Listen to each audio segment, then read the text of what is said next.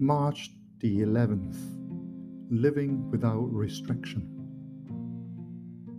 Take a look at some of the most powerful, rich, and famous people in the world. Ignore the trappings of their success and what they are able to buy.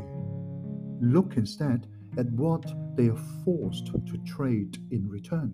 Look at what success has cost them. Mostly, freedom. Their work demands they wear a suit. Their success depends on attending certain parties, kissing up to people they don't like. It will require, inevitably, realizing they are unable to say what they actually think. Worse, it demands that they become a different type of person or do bad things.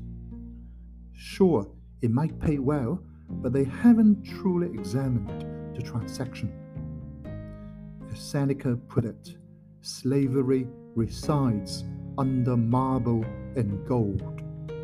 Too many successful people are prisoners in jails of their own making.